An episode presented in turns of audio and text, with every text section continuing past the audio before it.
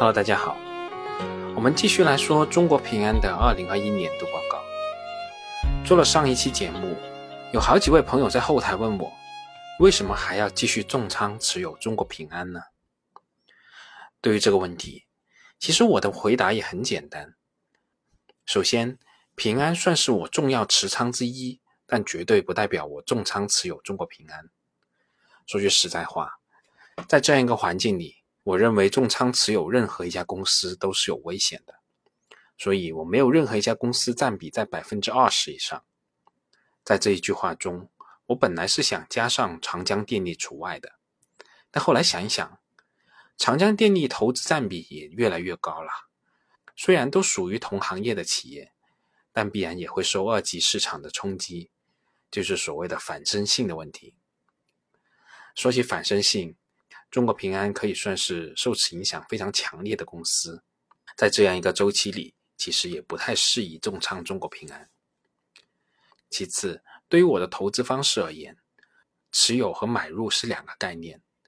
每当有一笔新的钱的时候，我会在股票池里选择一个我自认为最佳的选择去投；而对于已经买入的那些公司，除非他们出现基本面明显变坏，又或者我原来买入的逻辑被证明是错误的，我才会选择卖出。对于平安这次算不算基本面变坏？在我的理解里，这顶多算是公司经营中的一个中等规模的波动，并没有真正伤及公司的根基。而公司在持续经营的过程中出现一点小波动，不是也很正常吗？又有哪家公司是那么风平浪静、一路坦途的呢？更何况。那种听风就是雨，稍有点风吹草动就跑，这种疲于奔命的方式，与我的投资方式，与我的生存方式是完全不契合的。那在最后，中国平安算是在保险业里面跑得最快的一家，在遭遇经济周期的时候也最先调整，又或者说影响最强烈，那也是非常正常的。甚至从某种意义上来说，我认为在这两年里。承保业务收入下滑不是很正常吗？在这样的时刻，正是应该苦练内功、静待冬去春来的时刻。而我也相信，中国平安有足够的积淀和资源，可以支撑到春暖花开的时候。至于我在上一期节目最后说到“越说越没劲”，其实只是一种情绪的表达。看到自己投资的公司去年交出这样一份成绩单，心情肯定会受此影响的。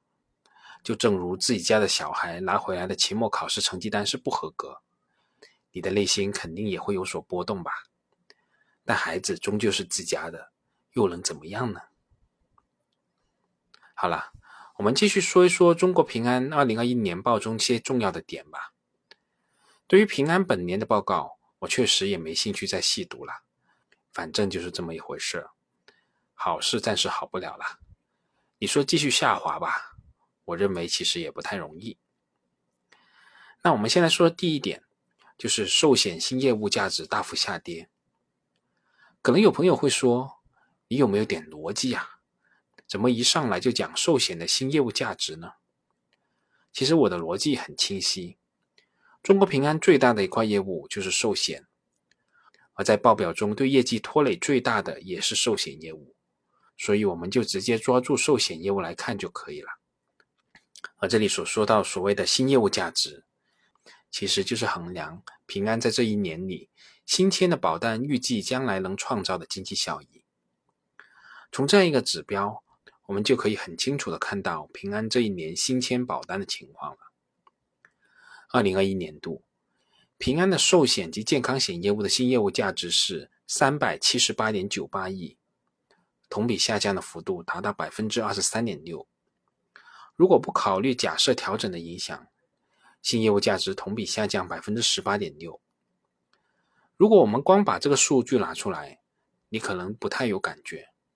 我们也可以比较一下，中国平安二零一九年寿险及健康险业务的新业务价值达到七百五十九点四五亿，两年的时间已经腰斩有余了。如果从历史的维度来看，平安二零二一年寿险业务的新业务价值。已经低于五年前的二零一六年了，仅略高于二零一五年的水平。那具体的数据我也不一一细读了，感兴趣的朋友可以直接去“都说不易”的公众号看一下后附的图，就很清楚了。新业务价值对一家寿险公司而言，它的重要性怎么说都不为过。金融业的负债端就是要把钱吸收回来，再通过借贷或者投资的方式产生收益，拿回来的钱总量在变少，业绩怎么可能止跌回升呢？不过，正如我们前面所说的，在这样一个环境下，其实新保单减少也是很正常的一个现象。如果不减少，我们反而会觉得有点不太正常了。所以，如果我们看中国平安二零二二年一季度的新业务价值，情况可能更加不乐观。二零二二年一季度，平安的寿险及健康险业务共创造新业务价值一百二十五点八九亿，相比二零二一年的同期一百八十九点八亿，下跌幅度达到百分之三十三点七。不过可以这么说，这个更多是环境因素的影响了。在二零二二年的一季度。其他的保险公司表现相信也不怎么样，比如说新华保险的一季报就说到，二零二二年的一季度，公司实现总保费收入六百四十八点九亿，同比增长幅度是百分之二点四。其中，受新冠肺炎疫情冲击持续、营销人力规模缩减等因素影响，长期险首年期加保费八十五点六六亿，同比下降幅度达到百分之十八点三。续期保费四百二十三点六四亿，同比增长幅度百分之八；短期保险十四点三亿，同比下降百分之四十一点四。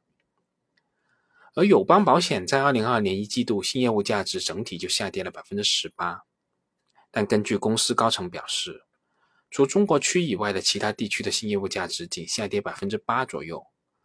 考虑到友邦中国业务贡献率在百分之三十左右的水平，我们可以推算。友邦中国区新业务价值的下跌幅度，其实与平安是相差无几的。那下面我们再来说说第二点，就是平安的寿险业务代理人数量。对于寿险业务的代理人渠道，其实这是一个备受歧视的职业。但对于寿险业务这种非标性的产品来说，这也注定了这个渠道必然会长期存在。不是说什么 AI 不行，但消费者终究还是喜欢与真人沟通的。这也是现状，所以在可见的一段时间里，寿险业务的代理人渠道还是无可替代的。平安的年报中对代理人渠道改革是这样说的：虽然公司代理人数量下滑对业务带来一定的影响，但是长期来看，公司的队伍结构将逐渐优化，为未来长期可持续的发展奠定坚实的基础。二零二一年。代理人渠道全年人均新业务价值超三点九万，人均首年保费同比增百分之二十二。平安寿险依然坚持高质量的发展方向，实施代理人队伍分层精细化经营，结合数字化赋能，推动队伍结构向纺锤型优化。截至二零二一年的十二月末，大专及以上学历代理人占比较年初上升了二点四个百分点。二零二一年代理人人均首年保费同比增长超百分之二十二，产能有效提升。钻石队伍方面，二零二一年钻石队伍人均首年保费是整体队伍的四至六倍，收入约为社会职工平均工资的四至五倍。未来，平安寿险将进一步培养钻石队伍，通过圈定经营管理优秀、具备发展潜力的营业部。提供高端客户及专属的产品资源支持，持续扩大钻石队伍的规模，提升产能。新人队伍方面，平安寿险实施优加增员升级，以优增优，严控入口，逐步提升优质新人的占比。同时，还实施新人经营工程，通过培训升级、政策支持和组织保障，提高新人队伍的留存率。未来。平安寿险将持续推动数字营业部的改革试点，在确保质量的前提下，逐步深化推广。那虽然中国平安在它的年报中反复提到了代理人渠道的改革进展，但我们也可以算一条很简单的数字：平安寿险的代理人数量从2020年月均的105万降到现在约79万，但是人均的新业务价值只有3.9万。还是远远低于2020年的4.07万。代理人升级所带来的新业务价值却没有明显提升，反而在持续的下滑。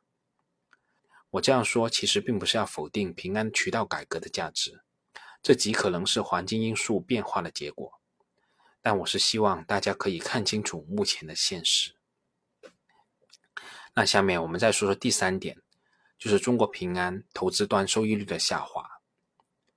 我们可以一起看一下后付的这张寿险及健康险业务的利润表。我们可以很明显的看到，寿险及健康险业务二零二一年共为公司创造利润六百零三点零三亿，而寿险资产共实现的投资收益达到一千三百一十二点八六亿，投资收益是两倍于净利润。这也从一个侧面说明了平安在承保端其实是亏损的，这部分亏损需要通过投资收益来弥补。在这一点上，平安与盖克保险存在明显的区别。盖克保险是在承保端和投资端均是可以赚钱的，而平安是需要用投资上赚到的钱去贴补承保端。但无论如何，这个现象也再次说明我们前两期反复提到的那个结论。保险公司的重点是在投资端，如果投资不赚钱，一切都是白忙活。中国平安二零二一年度的净投资收益率为百分之四点六，比二零二零年下滑了零点五个百分点；总投资收益率为百分之四，比二零二零年整整暴跌了二点二个百分点，可以说是断崖式的下跌啊！当然了，其实，在上一期里，我们已经反复提到过了。投资端的收益率下滑，根源还是在于前期投资华夏幸福造成的巨额亏损，以及本期资本市场总体表现欠佳。这也是我在开篇提到的反身性的问题。而在二零二二年的一月二十号，平安发布公告表示，本公司董事会决议聘任邓斌先生出任公司首席投资官。邓斌先生任职资格尚待银保监会批准。我们也可以一起看一下这位邓斌先生的简历。邓斌，五十二岁，在二零二一年十二月加入中国平安。在加入平安之前，邓斌先生曾担任中国太平洋保险集团股份有限公司首席投资官，即中国太平洋保险香港有限公司首席投资官，友邦保险集团投资分析及衍生品总监，美国国际集团。AIG 市场风险管理亚太区主管等职务。